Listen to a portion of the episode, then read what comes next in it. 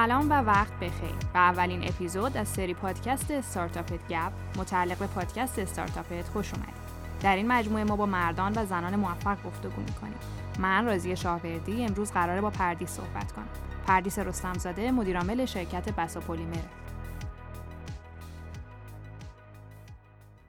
سلام پردیس به پادکست ما خوش اومدی. سلام خیلی خوشحالم در خدمتتون هستم. تو مدیرعامل شرکت بسا پلیمری. من می‌خوام با همینجا شروع کنم و یکم درباره اینکه بسا پلیمر چیه چی کار می‌کنه چی تولید می‌کنه چند تا کارمند داره و اینا برای ما توضیح بدی بسا پلیمر یه شرکت دانش و جوون ما هشت ساله که فعالیتمون رو شروع کردیم. محصولاتمون پوشش های رزینی هستن که تخصصی به صورت کف های رزینی ما کار می‌کنیم. در واقع مشتریانمون بخوام یکم بیشتر توضیح بدم کیا میشن. داروسازی ها میشن بیمارستان ها و در واقع کارخونجات صنعتی. البته تو حوزه دکوراسیون داخلی هم در واقع محصولاتی داریم که استفاده بشه. یعنی مثلا ممکنه برای خونه هم شما کف پوش تولید بکنین؟ خونه کمتر بیشتر ادارات و حالا مالای تجاری و در واقع اینجور کفوشتون چه رنگیه؟ همه رنگ داریم. یعنی وقتی میگیم رزینی یعنی ما می‌تونیم رنگای خیلی مختلفی مثلا داشته باشه. حتی قرمز زرد. درسته. ما نه تنها رنگای مختلف داریم طرحهای مختلف هم داریم. خواص مختلف داریم.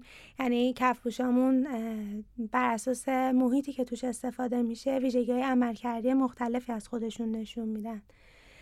کفپوش anti-static کفپوش ضد سایش کفپوش antibacterial کفپوش های سنگ فرش حالا البته با پایه پلیمری و رزینی و طرحهای deco design داریم flake design داریم و طرحهای مختلف داریم که خب خفن ترینشون چه مدلیه؟ یعنی یه چیزی که مثلا بگی آدم سورپرایز بشه. من خودم stone design اصلا بیشتر دوست دارم از نظر طراحی به خاطر اینکه خب ما کفپوشامون چون مایع هستن هیچ درزی ندارن و طرح stone design مون یه پوشش self level طرح طرح سنگه که یعنی شما یه سنگ یک, یک پارچه کف سالنتون دارین و خب از نظر به خاطر رنگ های مختلفی که داره و حالا اینطوری که من میگم رنگ بندی شاید این به نظر برسه که یه رنگ ساده است.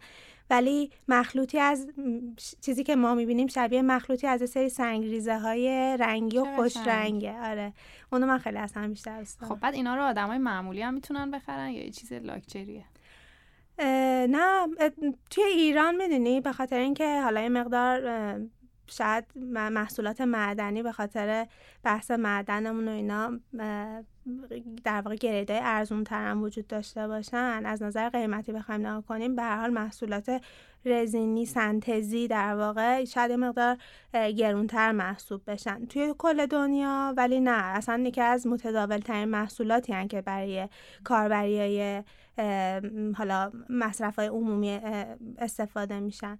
توی ایران ولی اگه بخوایم نگاه بکنیم الان برای اون کاربریایی که مد نظرمه و به صورت میگم تخصصی تر بخوایم بهش نگاه کنیم نه قیمت لاکچری حساب نمیشه و کارتونم را میندازه. تو چند سالته الان؟ سی و دو. سی و دو. خب حالا ما می‌خوایم یکم فلش بک بریم به عقب و من می‌خوام بدونم که رویای کودکی تو چی بوده. یعنی وقتی که مثلا 7 سالت بود یا نوجوان بودی دوست داشتی بزرگ بشی چی کاره بشی؟ یا اصلا اون خیال پردازی هایی که خیلی هم آدم روش نمیشه به بقیه دوست داشتم من خب متولد احوازم و همونجا هم بزرگ شدم. همیشه دوست داشتم وقتی بزرگ میشم بشم شهردار اهواز چه بامزه خب به خاطر اینکه ما تا تابستون تهران می اومدیم به خاطر گرما. به خاطر گرما به خاطر خانواده مادرم که تهران زندگی می‌کردن. و خب تفاوت شرایط تهران امکاناتی که داشتن. اصلا زیباسازی شهری که بود. همه اینا رو نگاه می‌کردم. بعد برمیگشتیم مهرماه که می‌شد. برمیگشتیم احواز می‌دیدم اصلا اینجا حالا گرمای هوا که بود. ولی از نظر امکانات و در واقع فضایی که ما داشتیم خب اصلا قابل مقایسه نبود. و همیشه پیش خودم می‌گفتم چرا هیچ کسی هیچ کاری نمی‌کنه؟ چرا شهردار ما اصلا هیچ اصلا تفاوتی نمی‌کنه سال به سال که میگذره؟ گفتم کاش که کاش که وقتی بزرگ بشم شرایط جوری باشه که من بتونم بشم شهردار اهواز و بتونم اون چیزایی که خودمون نداشتیم و برای شهر درست بکنم. چه چقدر رویای قشنگ و مسئولانه ای واقعا. خب حالا ببینیم برای این رویایی که البته هنوز محقق نشده چیکار کردی؟ دانشگاه. تو مهندسی شیمی خوندی درسته؟ مهندسی پلیمر. حالا خیلی نزدیک شاید یه جورایی باشه ولی متفاوته به هر حال مهندسی پلیمر خوندم. من سال 84 کنکور کارشناسی دانشگاه امیر کبیر واحد ماهشهر در واقع پذیرفته شدم. در مقطع لیسانس و چهار سالم اونجا گذروندم. بعدش مستقیم رفتی ارشد؟ آره بعد از اون همون ترم هشت بود فکر می‌کنم و ترم هفت فکر می‌کنم. اوایل هشت کنکور داشتیم دیگه توی بهمن و اسفند بود. که کنکور دادم و تابستون بعدش هم که نتایج اومد. من تهران پژوهشگاه پلیمر و پتروشیمی ایران مقطع کارشناسی ارشد در واقع پذیرفته شدم. و اونجا در واقع دو سال گذروندم. بعد از اون بود که جرقه کارمون زده شد و اصلا بسا پلیمر ایدش شکل گرفت. که حالا اگه بخوام تو بحث تحصیلات بمونم توی این چند سالی که توی بسا پلیمر بودم چون تحصیلات مدیریتی نداشتم. خیلی سعی کردم یعنی ناز... سعی کردم که لازم داشتم واقعا. تو بحثای مرتبط با مدیریت دورای مختلف رو بگذرونم. از کارگاه های چند ساعته چند روزه و الانم دانشگاه تهران دوره یک ساله دی بی ای میگذرونم. اون دوره ها و کارگاهی که گذروندی می‌تونی یه سریشون رو بگی مثلا چی بوده؟ آره چرا که نه. دوره های مربوط به تدوین استراتژی در واقع بحث بازاریابی بحث حقوق تجاری مربوط به قراردادها بحث مدیریت مالی تحلیل های صورت های مالی و منابع انسانی که یکی از پرچالش سریناست همیشه. تو همین حوزه ها حالا یکم با عمق بیشتر و کمتر. پس الان حسابی همه فن حریف شدی. و این دوره ها رو بر اساس نیاز می‌رفتی. یعنی یهو می‌دیدی که خب من اینجای کارم داره میلنگه الان باید این دوره رو برم. همینطوره. و حالا من اینجا ما همیشه عادت داریم یه مقدار انتقاد بکنیم ولی من اینجا می‌خوام یکم تعریفم بکنم. ما همون ابتدای کار بسا پلیمر محصولی داشتیم که گواهینامه نانو مقیاس داشت. و در واقع شرکتمون تحت حمایت هایی بود که ستاد فناوری نانو برای توانمندسازی شرکت ها در واقع تعریف کرده بود. هنوز بحث صندوق نوآوری شکوفایی و دانش بنیان و اینا خیلی شکل نگرفته بود و اون توی ستاد نانو یه کوریدوری داشتن به اسم کوریدور تجاری سازی کوریدور فناوری تا بازار. اونجا یه سری دوره ها رو شروع کرده بودن. همون سال فکر کنم 90 91 خودشون شروع کرده بودن بر اساس شناختی که از شرکت ها داشتن از کارگاه های میگم چند ساعته شروع کردن. و خب من خیلی از دوره هایی که رفتم و اونجا تو تقویم آموزشیشون بود و می‌دیدم چه خوب این چیزی که من نمی‌دونم و لازمش دارم که بدونم.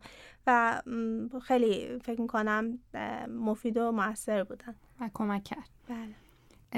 پس چیزی که من متوجه شدم اینه که تو قبل از اینکه بخوای این شرکت رو را بندازی و از همون ابتدا هم خودت بودی با یه شریک درسته؟ بله. حالا بعد درباره شرکت هم صحبت کن حتما.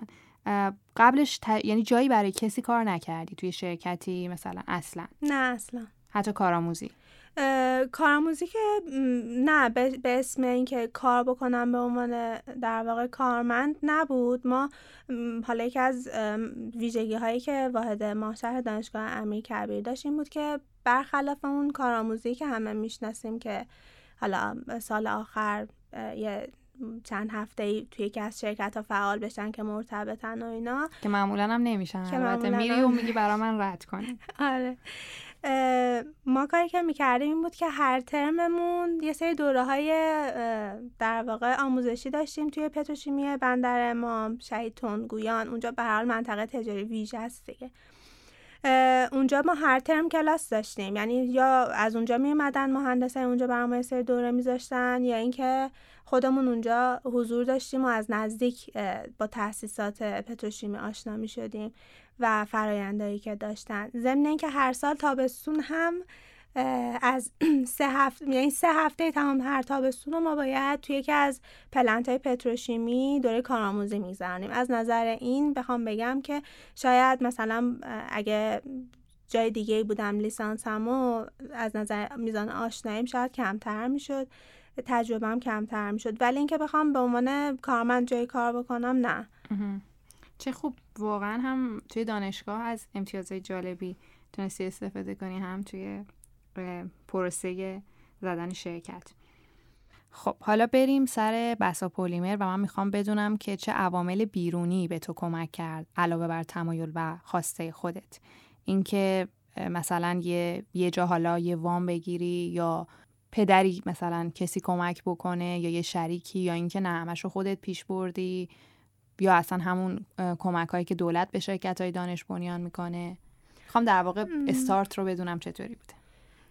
اول اینکه خب همونطوری که اشاره کردی من تنها نبودم. ما کارمون رو یعنی من و شریکم که حالا اینجا من به اسم محمد ازش یاد می‌کنم. ما با هم کار رو شروع کردیم و اصلا اتفاقا ایده اصلی کارمون هم شاید با محمد بود. من یعنی بیشتر هم تیمی بودم.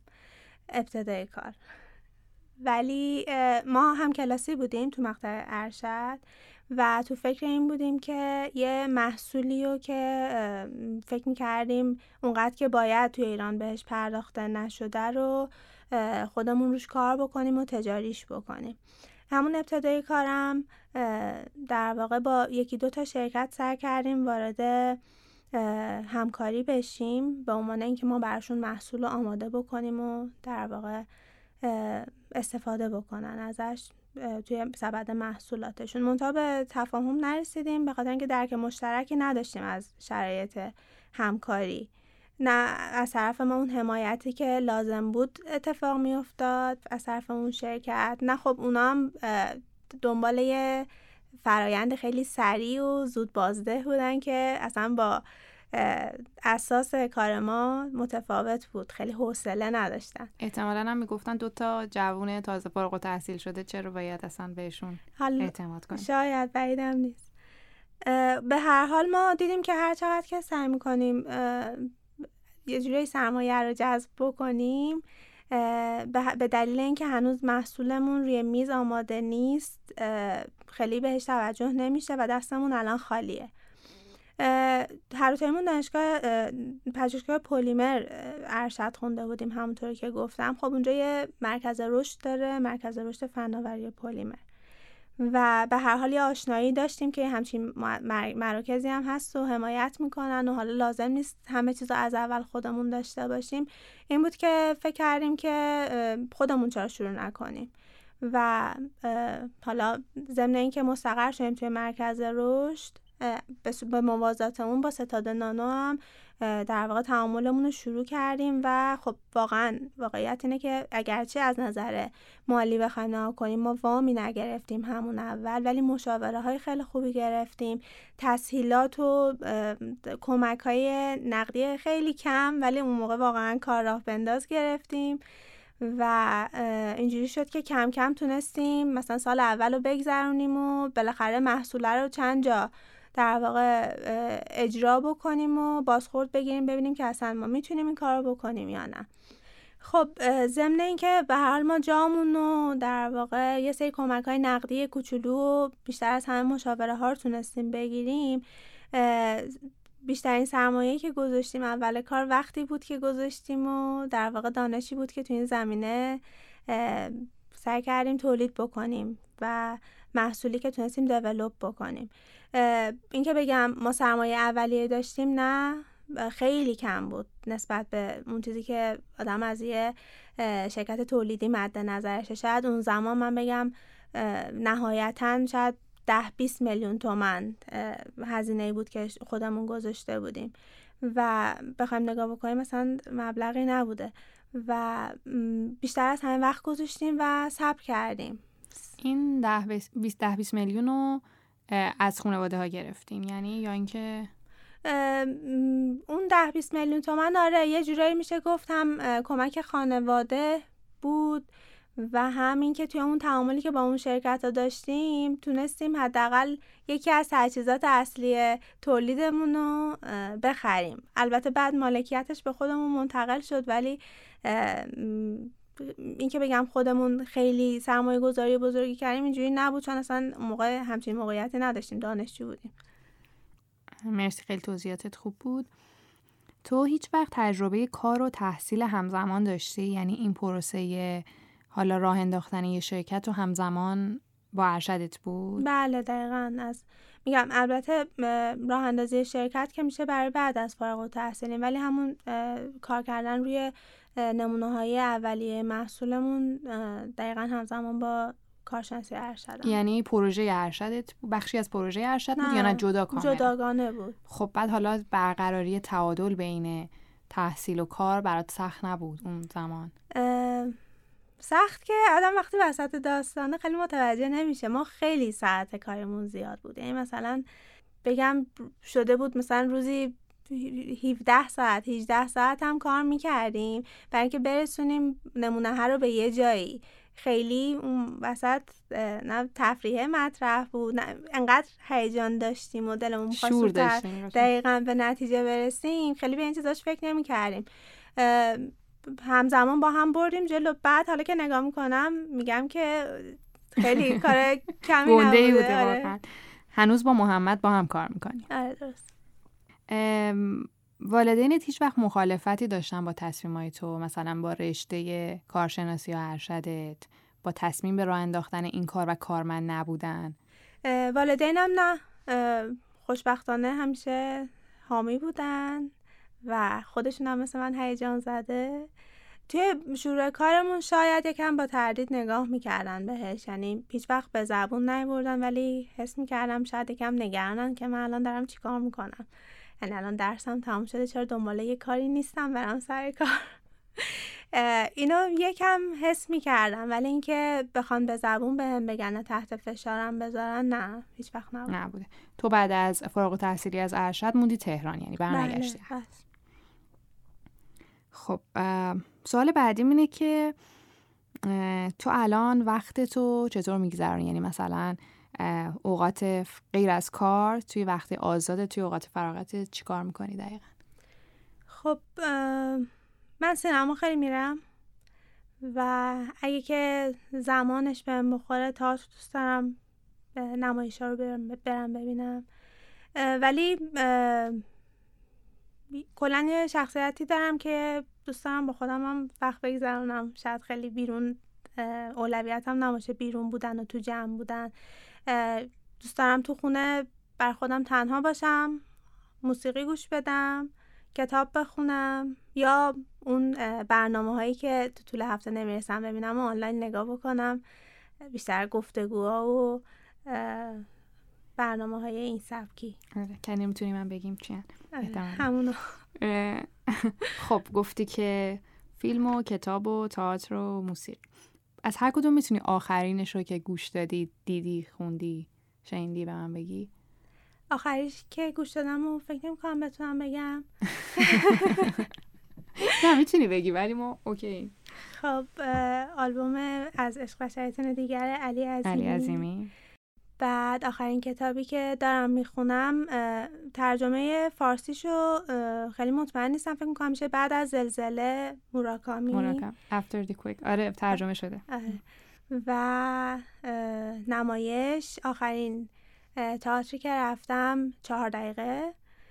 و فیلمم که شکستن همزمان 20 استخوان. منم هفته پیش شکستن همزمان 20 استخوان دیدم. چطور بود؟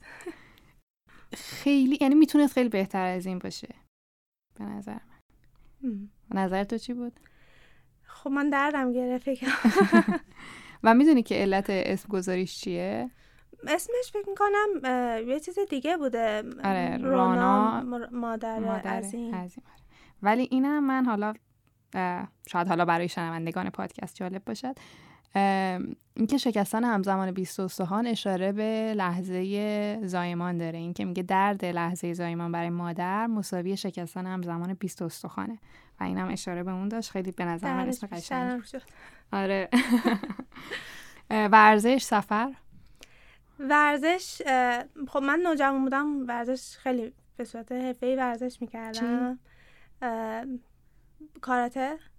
دانه یک دارم. مسابقات ما که بین المللی نداشتیم اون زمان خیلی به اون توجه نمی‌شد. ولی در سطح کشوری مسابقه دادم. توی خود استان خوزستان تو سبکی که کار می‌کردیم. مسابقه داشتیم و مقام دارم اونجا. دیگه وارد پیش دانشگاهی و کنکور اینا شدیم. متاسفانه کنار گذاشته شد. و بعد از اون خیلی جدی ورزش نکردم. بیشتر در حد پیاده روی و باشگاه بدنسازی و اینا. خیلی ولی جدی نبوده که بگم رنگ الان تو زندگی. سفر چطور؟ اینکه داخلی خارجی؟ سفر چرا؟ هر فرصتی که بشه حداقل داخلی ها رو میریم. به خاطر اینکه فرصت کوتاهیه که هم یه انرژی تازه میشه از شلوغی تهران و کار و تمام استرساش میایم بیرون و همین که هر چقدر بیشتر تجربه می‌کنیم و جای بیشتر می‌بینیم خب لذت بخشه.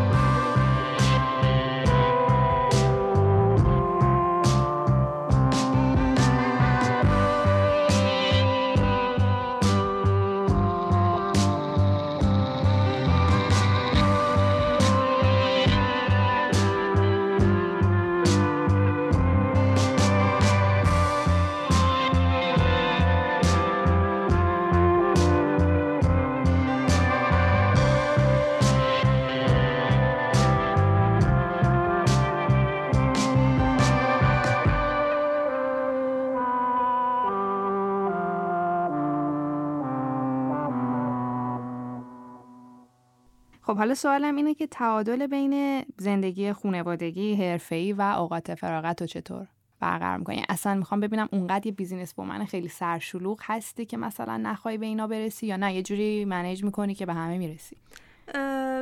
به همه که نمی‌رسم ولی اونقدرم بگم سرم شلوغه نه خب واقعیت نیست. الان دیگه حداقل شرکت به یه بلوغی رسیده که نیاز نباشه که اون همه ساعت وقت بذارم براش. ولی بیشتر کارم هنوز بیشتر کار و دغدغه کاریه و یا حداقل کارایی که می‌کنم یه چیزی یاد بگیرم که بعدا تو کار مفید باشه. به هم انرژی میده. ولی میگم همزمان کنارش سعی می‌کنم همون تفریحاتمو داشته باشم سفرمو داشته باشم و با خانوادم مخصوصا تابستونا وقت بگذرونم. اون موقع خیلی بیشتر داره همین. الان همچنان باید دیدن خانواده میره اهواز. یعنی اونا همچنان خب پس دیگه الان دوباره خیلی با اون قضیه شهرداری مواجه نمیشی چون کمتر می‌بینی هنوز گوشه ذهنم هست. فکر می‌کنی ممکنه؟ نه اینکه حالا من بخوام شهردار اهواز بشم ولی خیلی دوست دارم بتونم یه فعالیتی اونجا بکنم که مفید باشه. مفید که منظورم اینه که موثر باشه. الان که اصلا قضیه آلودگی هم خیلی اضافه شده و عملا داره اهواز به جای غیر قابل زیستن داره. تبدیل میشه واقعا. آره. خب تو خودت آدم موفقی می‌دونی؟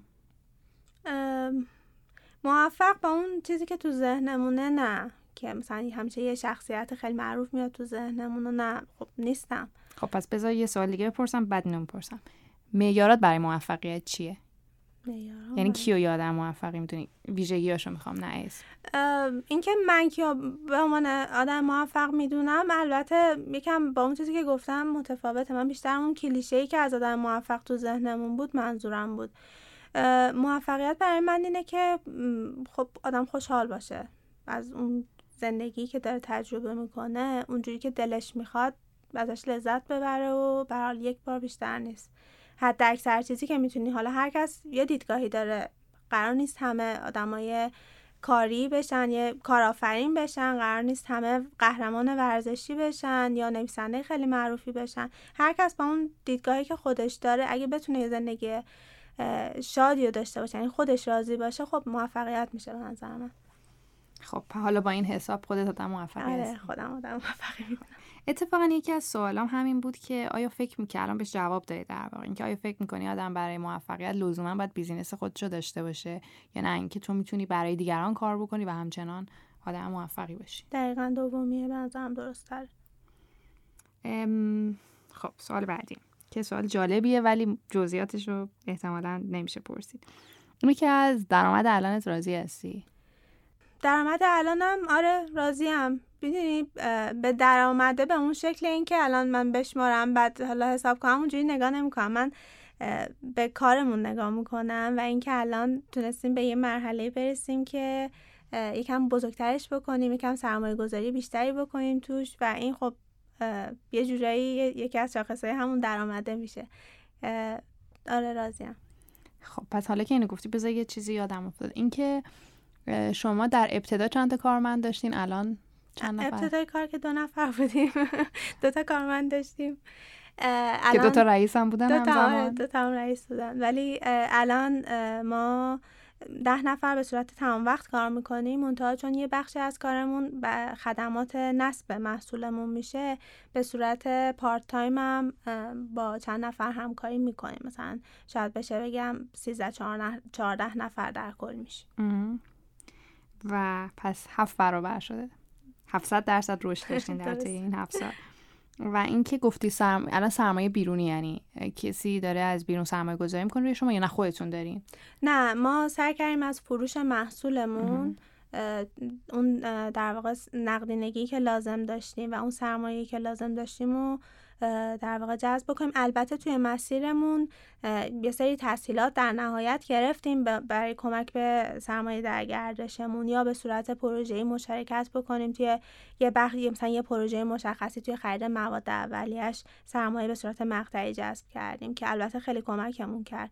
ولی اینکه به صورت مشخص بگم الان شخصی یا شرکتی توی شرکت ما سرمایه گذاری کرده نه. اینطور نبوده. و اینکه الان محصولات رو مثلا گسترش دادین یا اینکه دفتر و تعداد شعبه ها رو مثلا یا اینکه می‌خوام بدونم چطور ما روی بازارمون اول از همه خیلی کار کردیم چون مهمترین قسمت بود و روی محصول اصلیمون خیلی کار کردیم که در واقع بتونیم رضایت مشتریمون رو جلب کنیم اون کیفیتی که لازمه رو بهش برسیم. ولی در کنارش یه سری از بخشای بازار بود که محصول می‌خواستیم ولی نداشتیم. یعنی بازار نیازش رو داشت ولی اصلا نمی‌دونستن همچین چیزی هست. که رفتیم به سمت اینکه همچین محصولاتی رو باشون آشنا بشیم مثلا فناوریشون چی از کجا اومده. حتی سفر به آلمان داشتیم اونجا دوره گذروندیم. با چون اونجا دیگه آخرین فناوریایی که مربوط به محصولات شیمیایی باشه رو می‌تونیم اونجا ببینیم. و سعی کردیم تو کار خودمون تا حدی که برامون امکاناتش فراهمه ازشون استفاده کنیم و به مشتریامون تا اونجا که میشه با استانداردهای بینالمللی محصول بدیم. چه خوبه. فهم کنید چقدر حالا با اون محصولاتی که توی آلمان دیدی الان فاصله هست؟ محصولات ایرانی یعنی توی هم حوزه ریزین پوشش ریزین. محصولات ایرانی می‌دونی توی مالا کم شاید تخصصی بشه نمی‌دونم چقدر برای شنونده هاتون جذابیت داشته باشه. یه بخش خیلی کوچیکی از کاری که در سطح بین المللی انجام میشه توی ایران بود موقعی که ما کار رو شروع کردیم و یه محصولی بود که مثلا شاید مثلا 20 سال پیش 25 سال پیش از, از خارج از ایران وارد ایران شده بود. منتها چون خیلی بحث فنیش توی ایران وجود نداشت و فناوری به اون شکل منتقل نشده بود. افرادی این کار رو دست گرفته بودن که خیلی شاید آشنایی فنی نداشتم و اصلا این محصول به نظر من دچار یه دگردیسی شد. یعنی اون چیزی که اصلش بود کم کم به خاطر هزینه هایی که داشتن به خاطر مجاب کردن کارفرماشون به خاطر حالا ندونستن نوع مواد اولیه که لازمه جایگزین کردنش با مواد اولیه دیگه اصلا یه محصول دیگه شد و باعث شد که اصلا بازار این محصول رو به عنوان محصول بد بشناسه. ما اینجا ورود کردیم به بازار. به خاطر اینکه مشکلات فنی بودن که می‌تونستیم خیلی راحت نه حل بکنیم. فقط لازم بود بدونیم چی و با چی چجوری کجا استفاده بکنیم. و چون نمی‌دونستن توی بازار اینو خب مشتری ناراضی می‌شد دیگه. هزینه می‌کرد و جواب نمی‌گرفت. ما توی جامعه شناسی مفهومی داریم به اسم سفر نظریه ها میگیم یه نظریه اگه مثلا یه نفر توی فرانسه این نظریه رو ارائه بده تا وقتی مثلا به آلمان می‌رسه بعد به روسیه می‌رسه هر جا یه چیز دیگه میشه. اینجا ما می‌تونیم سفر محصولات رو ببینیم به ایران. کاملا یه چیز دیگه میشه. خب برگردیم سر اون سوال درباره درآمد. اینکه خب می‌خوام بدونم درآمد الانت نسبت به اولین درآمدی که داشتی چند درصد رشد یعنی چند برابر شده؟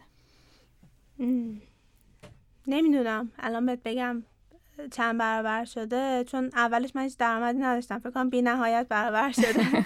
نه اون اولیه. یعنی چیزی که بتونی بگی آقا من اولین بار که مثلا درآمد داشتم از همین شرکت این بود حالا که هفت سال گذشته این شده. شاید بگم بیستی برابر. خب خیلی خفنه واقعا. و اهل پسنداز یا سرمایه گذاری هستی یا اینکه درآمد تو دوباره می‌ذاری سرمایه گذاری می‌کنی توی کار خودت؟ توی کار خودمون. به خاطر اینکه الان توی اون مرحله نیستیم که بگم شرکت به بلوغ کامل رسیده و نیاز نداره. نه توی کار خودمون سرمایه گذاری می‌کنیم. در ابتدای مسیر حرفه یعنی وقتی که بسا پلیمر رو راه انداختی چه تصوری از آینده؟ یعنی زندگی حرفه‌ای و زندگی شخصی داشتی؟ یعنی سال 91 نسبت به الان و اینکه الان چقدر به اون تصویر رسیدی؟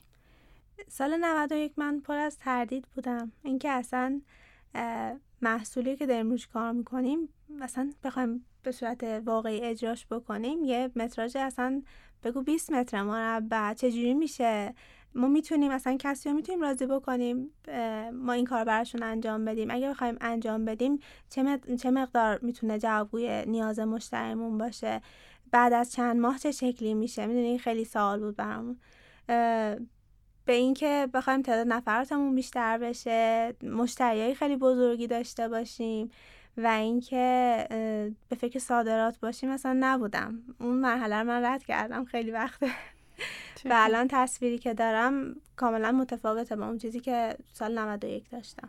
خب الان پس صادراتم هست؟ صادرات هنوز صادرات رو شروع نکردیم ولی در حال برنامه ریزی هست. چه خوب. اینو برای این پرسیدم که مثلا خود من شاید بچه بودم فکر می‌کردم اگه مثلا حالا قراره تو آکادمی کار کنم یا یه بیزینس بومنی بشم چیزی مثلا تصورم زنای خارجی بود. مثلا کت شلوار میپوشیم با موهای بلوند قطعا هم اون بلوند خواهد بود.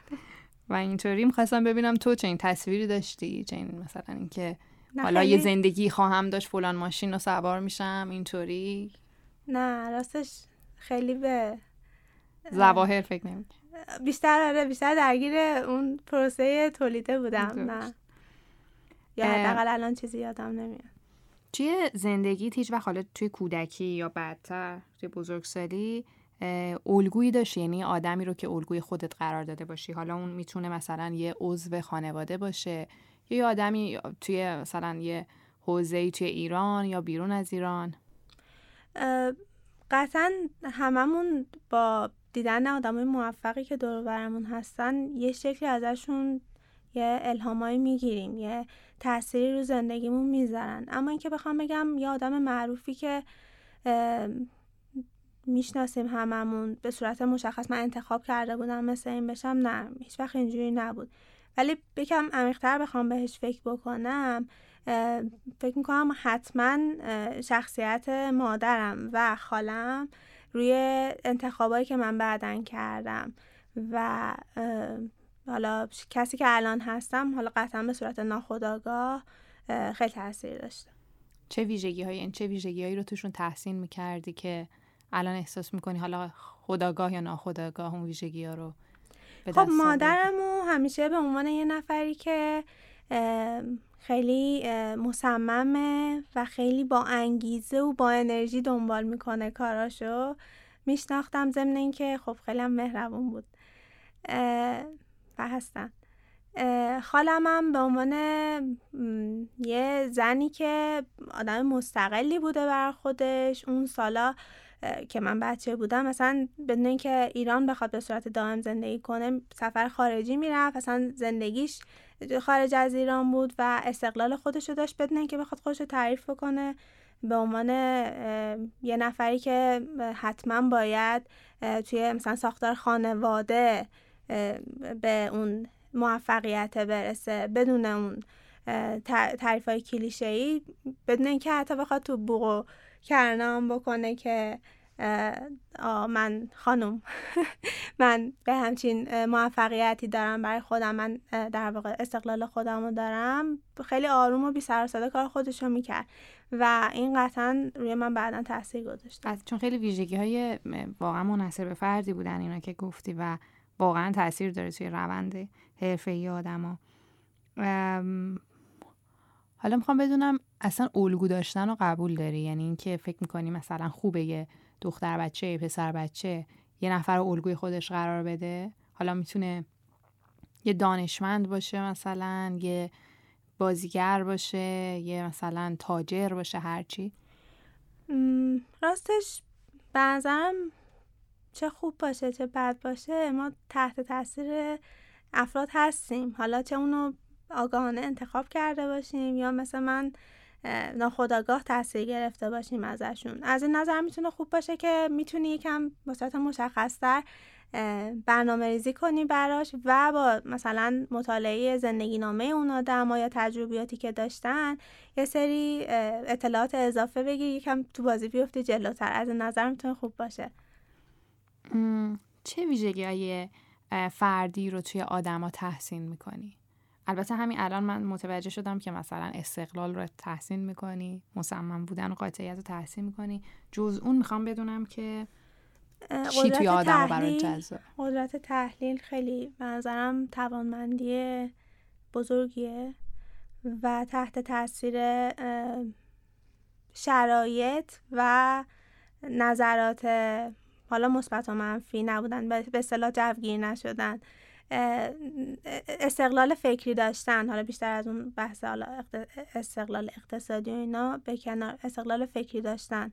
به نظرم خیلی مهمه. همیشه برای خودم این سوالی که می‌خوام بپرسم سخته. حالا امیدوارم که برای تو سخت نباشه. خودت رو چطور توصیف می‌کنی؟ یعنی ویژگی های بارزی که فکر می‌کنی داری چیه؟ و متوازنم نگو. من خودم رو یه آدمی می‌بینم یعنی حداقل دلم می‌خواد باشم ولی فکر می‌کنم تا یه حدودی هستم که خیلی مسلحت اندیش نیستم که بعضی موقع هم البته ممکنه به ضرر آدم تموم بشه و سعی می‌کنم که عدالت رو حتی اگه به ضرر خودم هم باشه اجرا بکنم. به خاطر اینکه اعتقاد دارم در نهایت یه چرخص به خودم برمیگرده. مخصوصا توی کار حالا حرف از الگو شد یه جورایی از همون بالای حرم کاریمون توی شرکت به نظرم اینو توی رفتارمون و توی عملکردمون باید به بقیه کارکنانمونم منتقل بکنیم و برای تصویر برندمونم خیلی مهمه. خب حالا می‌خوام برم سراغ سختی ها اینکه به عنوان یه زن توی دانشگاه هیچ وقت با تبعیض یا چالشی روبرو شدی؟ یه سری از تبعیضا انقدر برمون عادی شده که اصلا متوجهشون نمیشیم. قطعا توی دوران تحصیل تحت تبعیض بودم ولی شاید خیلی متوجهش نبودم. مخصوصا اون موقع که شاید مثل الان فکر نمی کردم از خیلی جهات. از چیزهای خیلی کوچیک مثل جواب سلام ندادن استاد به دانشجوهای دختر تا اینکه مسابقات ورزشی پسرها در فضای باز و تحت تشویق همه و ما پشت درای بسته و اصلا جایزه اونا کجا جایزه ما کجا؟ چیزای خیلی کوچیکش. تا چیزای بزرگتر که حالا بعدا می‌تونه آدم باش محیط کار توی جامعه باش مواجه بشه. اون زمان یادم خیلی سختگیری روی پوشش داشتیم. ما حتی در خوابگاهمون با اینکه توی حیات دانشگاه باز می‌شد میبستنش که ما حتما از در بیرونی که از جلوی نگهبانا رد میشه رفت آمد بکنیم که ساعت ورود و خروجمون رو یادداشت کنن. کی رفتیم با کی رفتیم کی برگشتیم. از نظر محیطی که بودیم مخصوصا دوره لیسانس مطمئنم نه برای فقط دخترای دانشجو برای پسرامون هم خیلی جو خفقانه بدی بود. چون تعدادمون کم بود. ما کلاسمون سی نفر بود. دو تا رشته هم بیشتر نبودیم. اون ورودی رشته دیگهمون هم نهایتا سی نفر. ما کلا هر ورودی هر سالمون 60 نفر بود. و دانشگاهمون هم دانشگاه تازه تاسیسی بود. فکر می‌کنم سال هشتاد اولین ورودیش رو گرفته بود و ما ورودی هشتاد و چهار بودیم. یعنی کل جمعیت دانشکده ما از دبیرستانی که من توش درس خونده بودم خلوتتر بود. جو خیلی جو خفقانی بود. به خاطر اینکه موقعیت خود شهرستان ماه شهرم موقعیت خاصیه و از نظر فضایی که توش هست هم ضمن اینکه سنتیه فضایی هم که روش هست خیلی تحت کنترله. و این به همون شکل هم توی فضایی که ما توش زندگی می‌کردیم در واقع اثر خودش رو گذاشته بود. ندیدم از بچه های دوره لیسانسمون کسی به خوبی از اون دوران یاد بکنه. آره، واقعا این چیزی که تو خیلی از دانشگاه ها تجربه مشابه مشابه بوده. یعنی حتی دانشگاه من خودم دانشگاه 9000 نفری دیدم دقیقا همین شکلی. خب حالا برای این چالش ها و تبعیض ها می‌خوام راجع محیط کار بگیم. یا فرایند رسیدن به کاری که الان داری با چه چالش ها و تبعیضایی روبرو بودی؟ چون بالاخره تو توی شرکتی که مال کس دیگه باشه کار نمی‌کنی. احتمالا اون پروسه ممکنه. آره برامون بگو در این باره. توی محیط کار چند تا چیز بود می‌دونی؟ فقط اینکه تو زن هستی نیست. من سنم هم کم بود. خیلی جا اصلا من جدی نمی‌گرفتن. می‌گفتن دقیقا.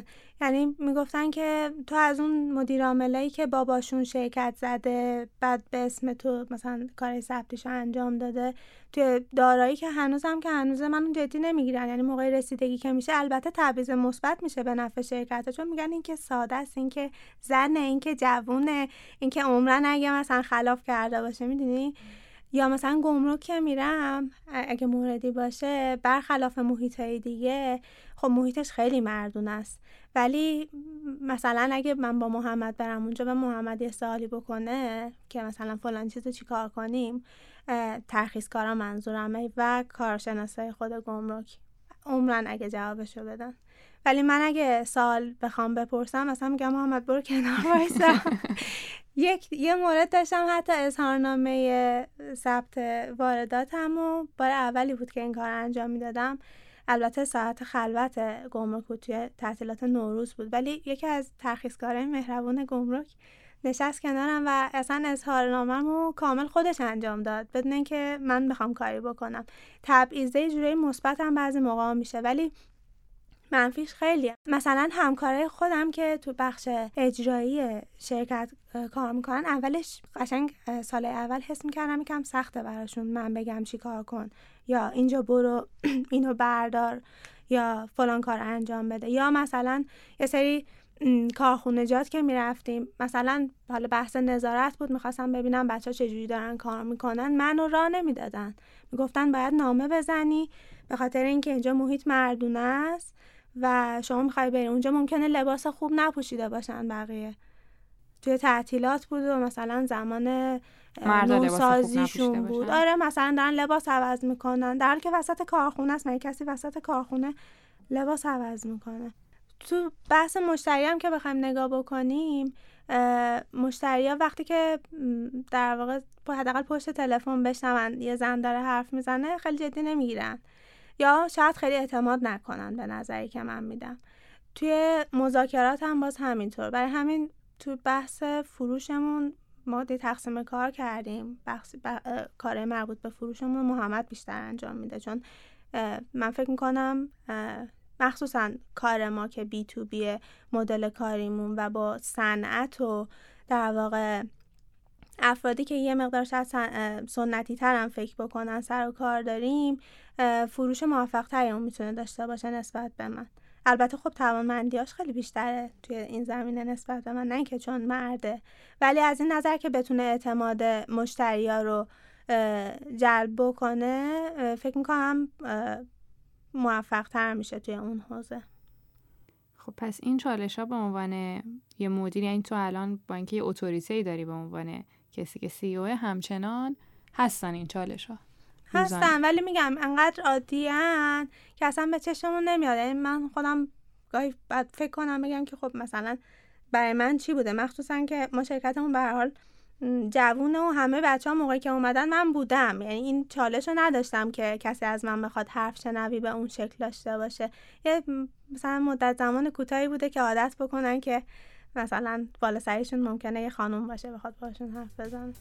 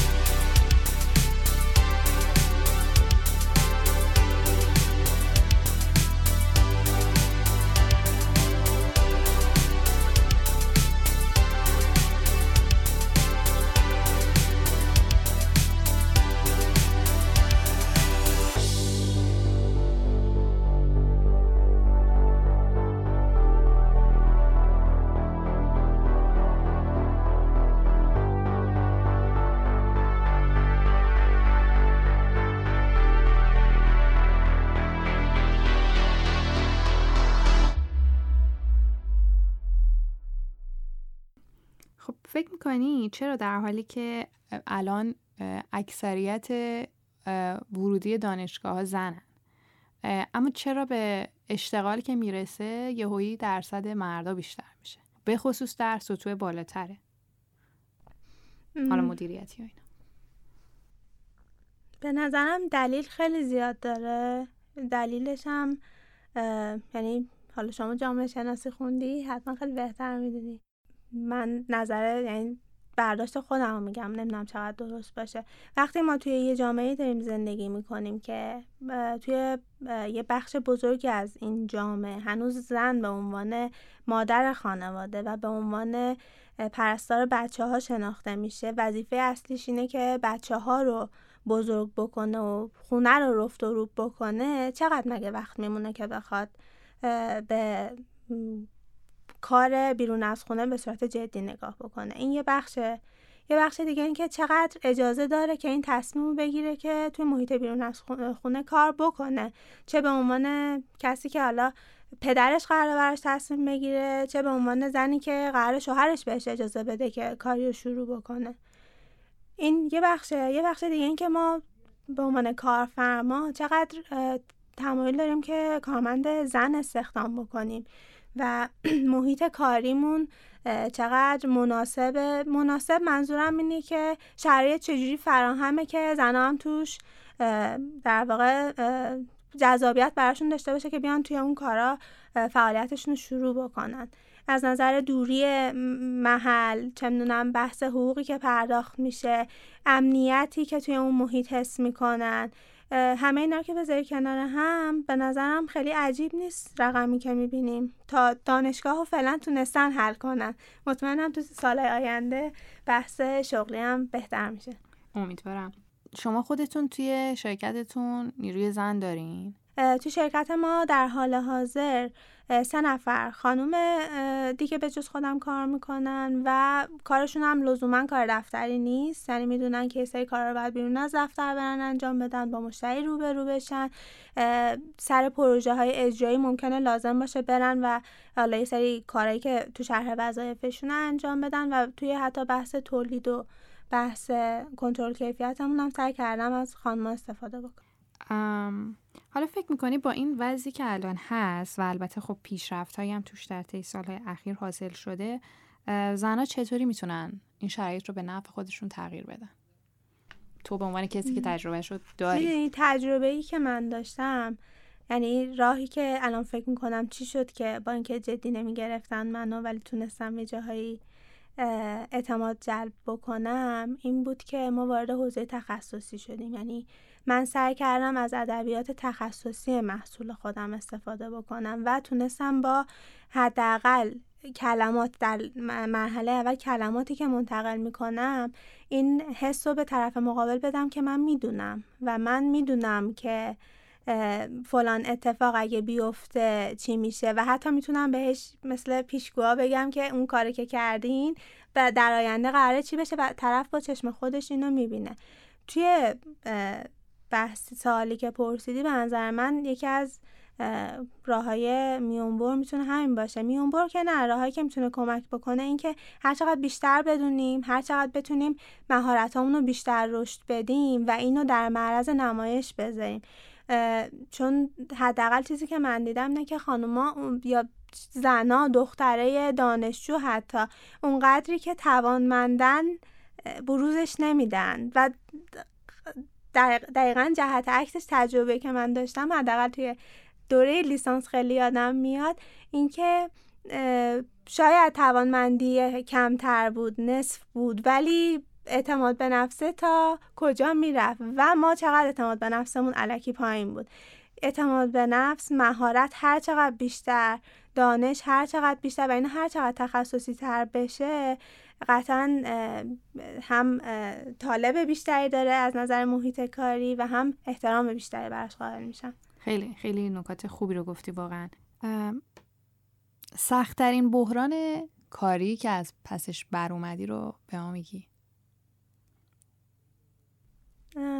شاید حالا به صورت خیلی مشخص شاید نه وارد جزئیاتش نشم ولی به نظرم همون بحث تامین مالی بوده برای یه برهه از کارمون ما اگرچه الان تونستیم سالهای گذشته رو بگذرونیم و الان دیگه با خوشحالی هم در موردش حرف می‌زنیم ولی یه مقطعی توی کارمون بود که اگرچه محصول داشتیم ولی به خاطر نبود همون بحث دانش مدیریتی و ندیدن یه سری از عوامل دقیقا به یه مرحله رسیده بودیم که اصلا شرکت آیا باید کلا در کارمون رو ببندیم یا اینکه نه چجوری چه راه حلی می‌تونیم پیدا کنیم که ادامش بدیم؟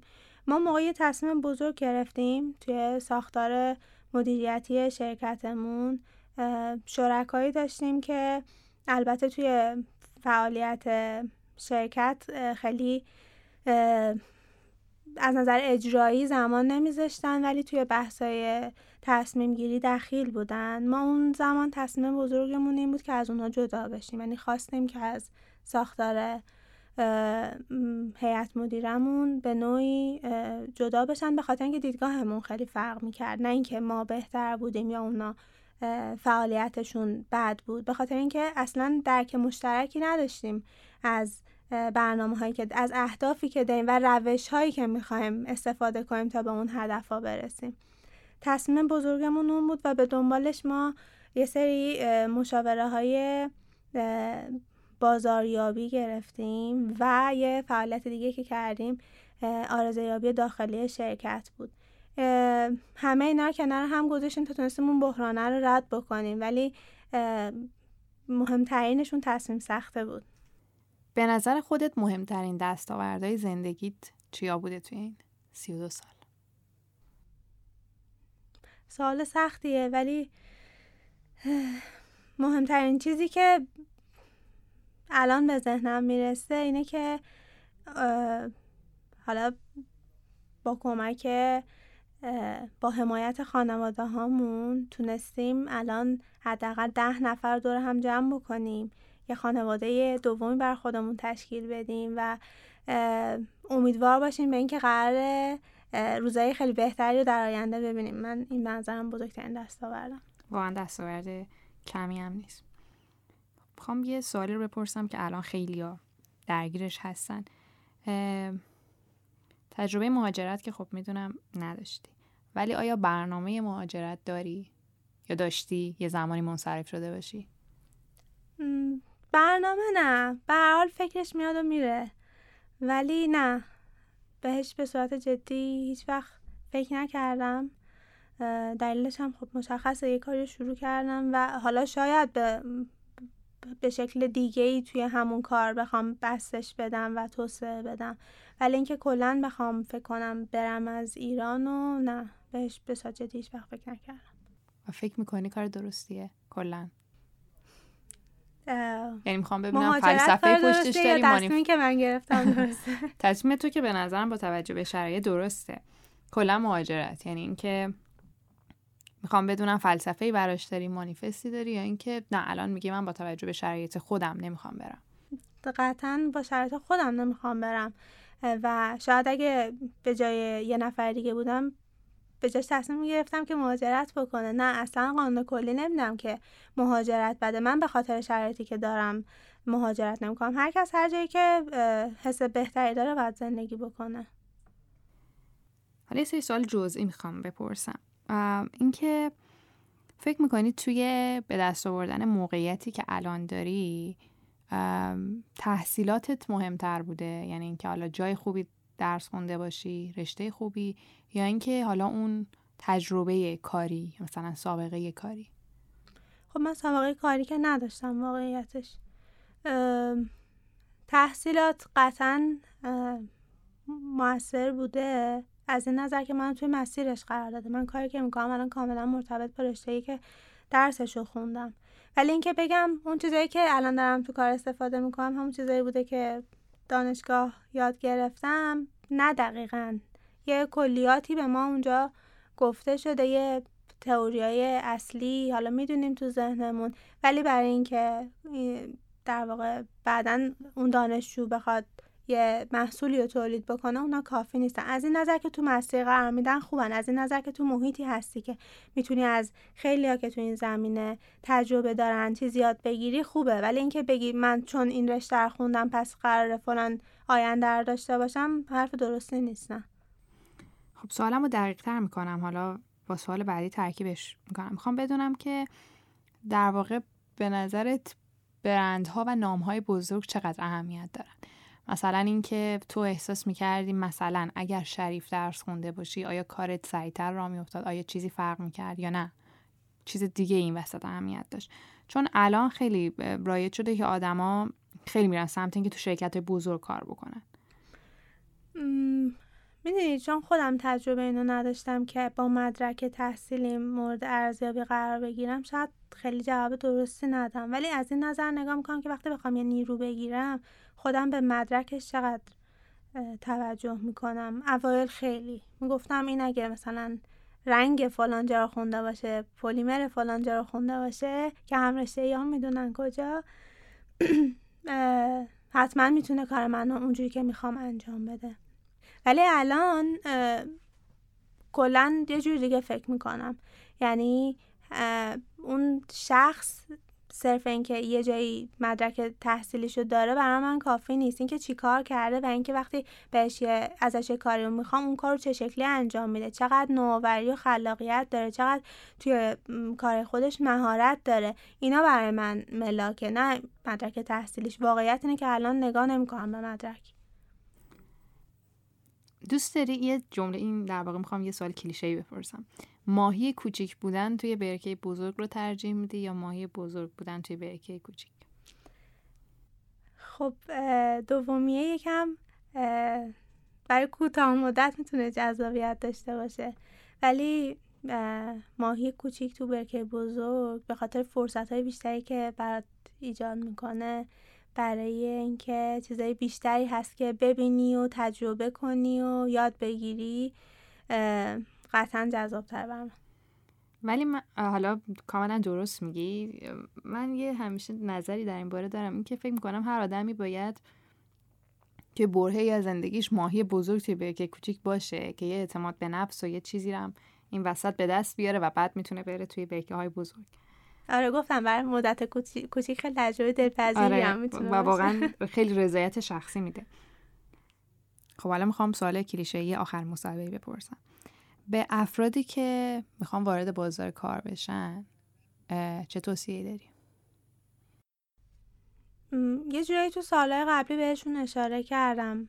مهارت و تخصص. هر چقدر بیشتر از هر چی که دم دستشون میاد یاد بگیرن هر چقدر فکر کنن شاید بی ارتباط باشه با رشته اصلی کاریشون بهتره یعنی بعضی موقع اصلا یه مسیر جدیدی برای شخص باز میشه و به هر حال هر چقدر طرف توانمندیاش بیشتر باشه تو محیط کاری هم بیشتر حرف برای گفتن داره.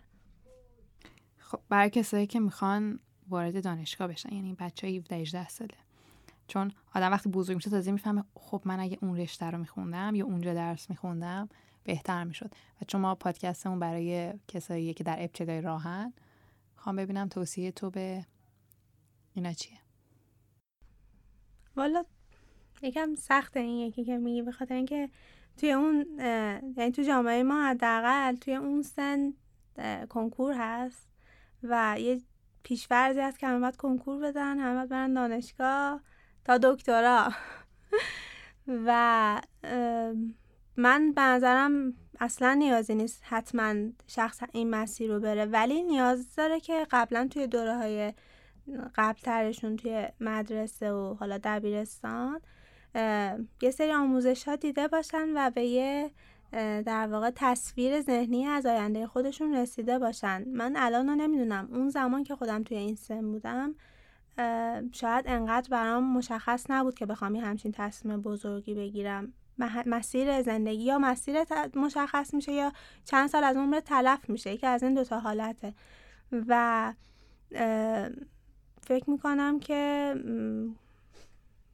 تصمیم خیلی سختی دارن ولی نباید تحت تاثیر مود و خانواده ها و در واقع شرایط جامعه تصمیم بگیرن. یکم باید به خودشون رجوع کنن. چی می‌خوان؟ می‌خوان کی بشن؟ که نمی‌دونم تو اون سن واقعا می‌تونن یه همچین برداشتی داشته باشن و بعد تصمیم بگیرن. پس قائل به این هستی که برن سراغ علاقهشون؟ یعنی که قطعا علاقهشون و مهارت ها و توانمندی خودشون. تو... میگم چون توی حداقل من نمی‌دونم الان نظام آموزشی چجوریه. زمان ما اصلا نمی نمی‌شد. این پرورش پیدا نمی‌کرد. اصلا فکرت به این سمت نمی‌رفت که الان می‌خوای چی کار بکنی. همش به فکر تست و کنکور و این شکلی بود. برای همین همینه. فقط می‌دونن که می‌خوام پزشکی بخونم فقط می‌دونم پزشکی اینو می‌دونن ما اونو نمی‌دونستیم. آره ما اینو نمی‌دونستیم اون موقع نمی‌شد. آره الان اصلا اینطوریه که فکر می‌کنم امسال شرکت کننده های کنکور ریاضی از شرکت کننده های زبان کمتر بودن. در حالی که زمان ما خیلی زیاد بودن. عجیب. خیلی زیاد بود مال ما. ما موقع اون زمان که بودیم فکر کنم چند سال بود کنکور زبان و تازه آره. و اصلا فکر کنم حتی ریاضی اون زمان ها از تجربی هم بیشتر بود. الان کلا دیگه خب از سوال آخرم. اینکه برای که البته این رو هم در سوال یکی از سوالا جواب دادی. حالا اگه چیزی خواستی اضافه کنی بگو. اینکه برای زنایی که می‌خوان موفق بشن توی هر حوزه چه توصیه داری؟ اولین توصیه که می‌کنم اینه که سعی کنن تحت تاثیر کلیشه ها قرار نگیرن. من یه خاطره کوچولو این وسط بگم. گفتم دوره دی بی ای دانشگاه تهران الان دارم میگذرونم و الان تقریبا آخرای دوره است یعنی یک سال میگذره. از جلسه اول اولین کلاسی که ما داشتیم یه سری شوخی سر کلاس می‌شد و همه میخندیدن.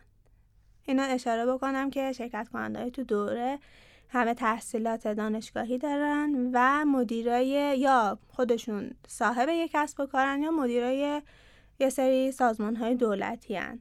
سطح مدیریتی و تحصیلات دانشگاهی و خب یه سری اساتیدم میان تدریس می‌کنن که تا حالا همشون مرد بودن برام عجیبه که یعنی یعنی ما یه دونه استاد زن هم نداریم توی بحث مدیریتی. و یه سری شوخی ها میشه همه میخندن من جمله خانم های همکلاسی من میخندن. و این داستان همطور جلو رفت جلو رفت تا رسیدیم به یکی از کلاسایی که در واقع تحلیل رفتار مصرف کننده بود. یعنی شدیدترین کلیشه که بتونی فکر بکنی که کلیشه ها چی که ما مشتری بر اساس اون قضاوت بکنیم. و استاد ما یه نظریه ای داشت از یعنی شخصا خودش نظریه رو مطرح کرده بود. و طی این نظریه در واقع بحثی سر کلاس مطرح شد که مردها باهوشترن از زنا. به این هم اکتفا نشد که مثلا نتایج تست ریاضیشون بهتره باهوشترن. و از اینجا اصلا من به این نتیجه رسیدم که چقدر داره این کلیشه ها تکرار میشه. اونم توی همچین سطحی و چقدر ما ناآگاهانه داریم این کلیشه ها رو باز تولید می‌کنیم و اصلا متوجه نیستیم که چه تأثیری می‌تونه اصلا روی تصمیم گیری خودمون به عنوان مدیر داشته باشه. بگذاریم از بحثی که قطعا توی اون کلاس شکل گرفت و می‌تونم بگم خیلی هم همراهی نشدم و حتی نظریه هایی بود که بله مگه شما نمی‌دونین؟ حال بگذاریم از این حرفا. ولی اون باعث شد که من اول شروع کردم چند تا لینک مصاحبه از دکترای زمینه های مغز و اعصاب توی سطح جهانی. البته به زبان انگلیسی کلیپاشون رو سر کردم توی گروهی که داشتیم بفرستم. خب قطعا کسی نگاه نکرد. لینک چند تا مقاله رو گذاشتم که تاثیر این کلیشه ها روی زندگیمون روی بچه هایی که داریم توی خانواده هامون بزرگ می‌کنیم چیه و روی تصمیم گیری که خودمون به عنوان مدیر تو کسب و کار داریم چیه. قطعا اون لینک هم کسی باز نکرد. شروع کردم خودم یه چیزی نوشتن و در واقع توی اون گروهمون و توی کلاسمون در موردش صحبت کردن. خیلی برام شوکه کننده بود که با اینکه من دارم میگم این کلیشه ها حتی روی مردها اثر منفی می‌تونه بذاره روی رشد استعداداشون روی توانمندیایی که دارن. همینطور برای زنها. ولی چون این حرف رو من دارم می‌زنم و من به عنوان کسی شناخته شدم که در واقع اعتراض کردم به همچین روی کردی به جای اینکه همراهی و حمایت همکلاسیامو بگیرم که اغلبشون هم مرد هستن قاعدتا شروع شد یه سری بازخورده ای که واقعا ناراحت کننده بود برای من چون متوجه شدم که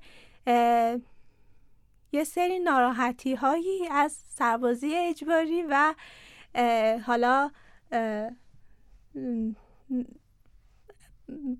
سربازی اجباری مهمترینش بود. یه سری ناراحتی هستش که اصلا مطرح نمیشه که مثلا چرا ما حق طلاق داریم شما ندارین. اینا ناراحت بودن و بحث سربازی اجباری هم که بیشتر چرا ما مشکلات ما چرا دیده نمیشه چرا همش حرف شما.